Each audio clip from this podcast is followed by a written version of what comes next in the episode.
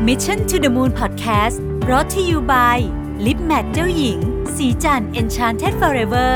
Matte Liquid Lip เนื้อเนียนนุ่ม เม็ดสีแน่น ให้เรียวปากสวยโดดเด่น ติดทนยาวนานตลอดวัน สวัสดีครับยินดีต้อนรับเข้าสู่ Mission to the Moon Podcast นะครับคุณอยู่กับรวิทยานุสาหะครับ ก่อนจะเริ่ม EP นี้ขออนุญาตแจ้งข่าวนิดหนึ่งนะครับ ตอนนี้เราจะเปลี่ยนการตอบคำถามปกติที่เราตอบทุกวันอาทิตย์เนี่ยนะครับ จะขออนุญาตตอบเป็นเดือนละครั้งแทน เพราะว่ามีหลายคนบอกว่าคำถามเริ่มวนซึ่งก็วนจริงนะครับผมก็เลยอยากจะมีการจัดหมวดหมู่นิดนึง ในคำถามของแต่ละเดือนแล้วตอบทีเดียวดีกว่าเนื้อหาสาระจะได้แน่นนะครับ อันนั้นเรื่องแรกเรื่องที่ 2สำหรับท่านที่ส่ง planner นะครับเอ่อสั่ง planner มานะครับ ทางเราก็มีการปรับ สเปคอะไรกันนิดหน่อยก็เลยช้าต้องขออภัยจริงๆนะครับ เราจะเริ่มจัดส่งได้ในวันที่ 17ธันวาคมเป็นต้นไปนะครับ แล้วก็ตอนนี้เนี่ยทุกรายการของ Mission to the Moon เนี่ยมีช่องแยกของตัวเองแล้วนะครับ ก็คือช่องใหญ่ที่หลายท่านอาจจะติดตามเป็นช่องหลักเนี่ยจะรวมทุกรายการอยู่ แต่ทุกรายการแม้อ่อรวมถึง Mission to the Moon Podcast เฉยๆ อันนี้นี่นะฮะก็มีช่องแยกของตัวเอง 5 minutes ก็มีช่องแยก World News Report ก็มีช่องแยก Boss Eye View ก็มีช่องแยก และเรากำลังจะมีอีกหลายรายการตามมานะครับ เพราะฉะนั้นถ้าอยากฟังทุกรายการรวมกันเลยก็ติดตาม Mission to the Moon ช่องที่มีคำว่า podcast ต่อ แต่ถ้าเป็นช่อง Mission to the Moon เฉยๆ เนี่ย ก็จะเป็นเฉพาะรายการ Mission to the Moon เท่านั้นนะครับอะเรามาคุยกันเรื่องของวันนี้ดีกว่านะครับ วันนี้นี่เป็น part หนึ่งของส่วนที่ผมได้มีโอกาสไปร่วมงานเวิร์กช็อปของ Alex Osterwalder ผู้เขียนคิดหรือคิดค้นนะฮะ business model canvas อันโด่งดัง แล้วก็หนังสือที่ตามมาเป็นซีรีส์ต่างๆเนี่ยนะครับ ก็มีหลายเรื่องที่น่าสนใจในในในอ่าในเวิร์กช็อปซึ่งผมจะค่อยๆ มาเล่าให้ฟังนะฮะประเด็นวันนี้เนี่ยประเด็นวันนี้อยากจะไปเน้นเรื่องของไอเดียนะครับไอเดียว่าเอ๊ะการมาถึงของไอเดียมันเป็นยังไง แล้วก็มันมาได้ยังไงนะครับ สิ่งแรกที่อยากจะพูดถึงเวลาพูดถึงไอเดียก็คือว่า ไอเดียที่ถูกต้องเนี่ยเกิดมาไม่ใช่จากคำตอบที่ถูกแต่มาจากการตั้งคำถามที่ถูกก่อนนะครับ มีคำหนึ่งที่อเล็กซ์พูดแล้วผมสะดุดหูมากเลยก็คือว่า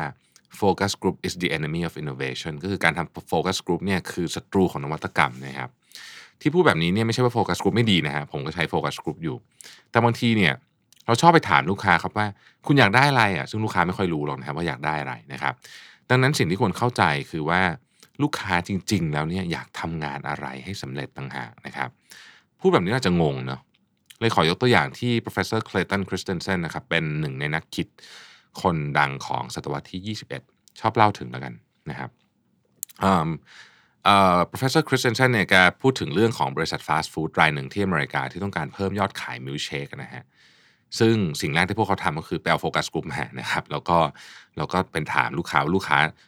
อยากให้มิลค์เชค เป็นยังไงบ้างนะครับ ลูกค้าก็จะตอบประมาณว่าอยากได้รสชาติหลากหลายมากขึ้นนะฮะอยากได้แบบหวานน้อยอยากให้ราคาถูกลงอะไรพวกนี้นะฮะเขาก็ลองทำหมดเลยปรากฏว่ายอดขายนิ่ง ไม่ขยับไปไหนเลยนะฮะคราวนี้ก็เลยลองวิธีใหม่นะฮะเขาลองไปสังเกตลูกค้าที่หน้าร้านดู ปรากฏว่า 50%ของยอดขายเนี่ย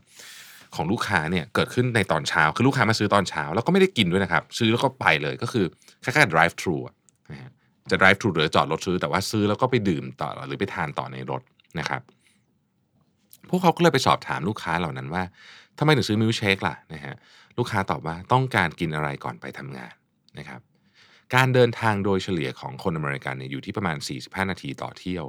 สรุปว่าสิ่งที่ลูกค้าต้องการคือของที่อิ่มท้องและแก้เบื่อระหว่างเดินทาง พวกเขาเลยแก้ปัญหาใหม่โดยการออกแบบเครื่องดื่มที่ทำในสิ่งที่ลูกค้าต้องการ โดยทำได้ 3 อย่างนะฮะทำสามอย่างด้วยกัน ไม่ใช่ทำได้ 3 อย่างนะครับทำสามอย่างคือ 1ทำให้หลอดเล็กลง หลอดเล็กลงเกิดอะไรขึ้น ดูดได้ช้าลงมิลเชคมันหนืดหนืดนึกออกใช่ไหมฮะสองก็คือใส่เนื้อผลไม้ลงไป ก็ดูดได้ช้าลงเหมือนกันเพราะมันยิ่งเพิ่มความหนืดเข้าไปใหญ่นะครับแล้วที่สามก็คือทำให้เนื้อของมิลเชคนี่มันหนักขึ้น ทั้งสามอย่างเนี้ยส่งผลไปที่สองประเด็นหนึ่งคุณทานหมดช้าลง และ 2 คุณอิ่มมากขึ้น แล้วมันดียังไงอะ่ะเวลาคุณขับรถนะครับ แล้วคุณได้ดื่มอะไรหวานๆเย็นๆไปด้วยเนี่ย คุณรู้สึกมีความสุขนะยิ่งมันนานเท่าไหร่มันยิ่งดีขึ้นเท่านั้น และเมื่อมันหนืดขึ้น มีผลไม้มีอะไรเงี้ยมันก็อิ่มมากขึ้น ผลยอดขายเพิ่มขึ้น 10 เท่า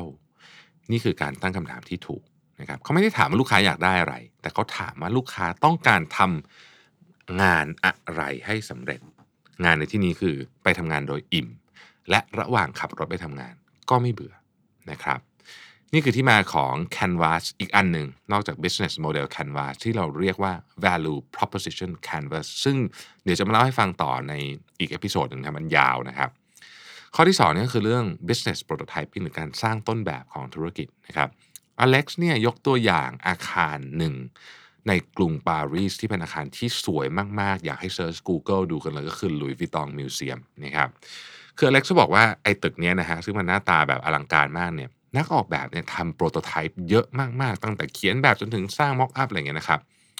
คือทำแล้วทิ้งทำแล้วทิ้งอะเยอะมาก เยอะจนกระทั่งว่า ค่าทำโปรโตไทป์เนี่ยเท่ากับ 20%ของโครงการทั้งหมดเลยนะฮะเยอะมาก แต่เมื่อทำโปรโตไทป์เยอะเขาก็เลยได้อาคารที่มันออกมาแบบอลังการสวยมากๆนะครับ ในสไลด์แผ่นหนึ่งของอเล็กซ์เนี่ยเขาเขียนว่า prototyping is not a refining picture of your first idea การทำ prototype ไม่ใช่การทำภาพแรกของไอเดียของคุณให้ดีขึ้น it's about exploring alternative แต่มันคือการหาไอเดียใหม่ๆ ทางเลือกใหม่ๆทางหลักทำไมก็ถึงพูดแบบนั้น คนเรามักตกหลุมรักไอเดียแรกๆของเรานะครับ เรามักไม่ยอมเปลี่ยนการทดลอง ถ้าเราเริ่มสร้างอะไรไปแล้ว เหมือนเราได้ลงทุนลงแรงไปแล้วไม่อยากเปลี่ยนนะครับ ถ้าเป็นแบบนั้นนะ innovation เกิดยาก เราต้องพร้อมทิ้งไอเดียของเราตลอดเวลา เพื่อทดลองหาไอเดียที่ใหม่กว่า ถึงตรงนี้อเล็กซ์ให้เราโหวตเลือกไอเดียที่เราชอบที่สุดขึ้นมา ให้คนหนึ่งในกลุ่มลุกขึ้นมาเสนอ ซึ่งบังเอิญเป็นผมพอดีเนี่ยนะครับพอพูดไอเดียที่ทุกคนในกลุ่มคิดว่าดีที่สุดจบเนี่ยอเล็กซ์บอกให้ฉีกกระดาษนั้นทิ้งไปซะนี่คือโมเมนต์ที่ดีที่สุดของวันเลยนะฮะผมชอบมากคือมันเป็นการบอกว่า คุณชอบไอเดียมากใช่ไหมก็ดี แต่ฉีกมันทิ้งไปซะนะครับ ข้อที่3ฮะ people really don't give a shit what you want ขออภัยต้องพูดคำนี้ไม่สุภาพนิดนึง คนไม่สนจริงว่าคุณทำอะไร ถ้าเรามี mindset ทำนองว่าคิดมาดีแล้วจะเปลี่ยนอีกเหรอนะครับ นี่ทำมาตั้งหลายวันแล้วจะมาเปลี่ยนอีกเหรออะไรอย่างเงี้ยนะฮะ mindset นี่อันตรายมาก เพราะมันทำให้เราตกหลุมรักไอเดียของเรา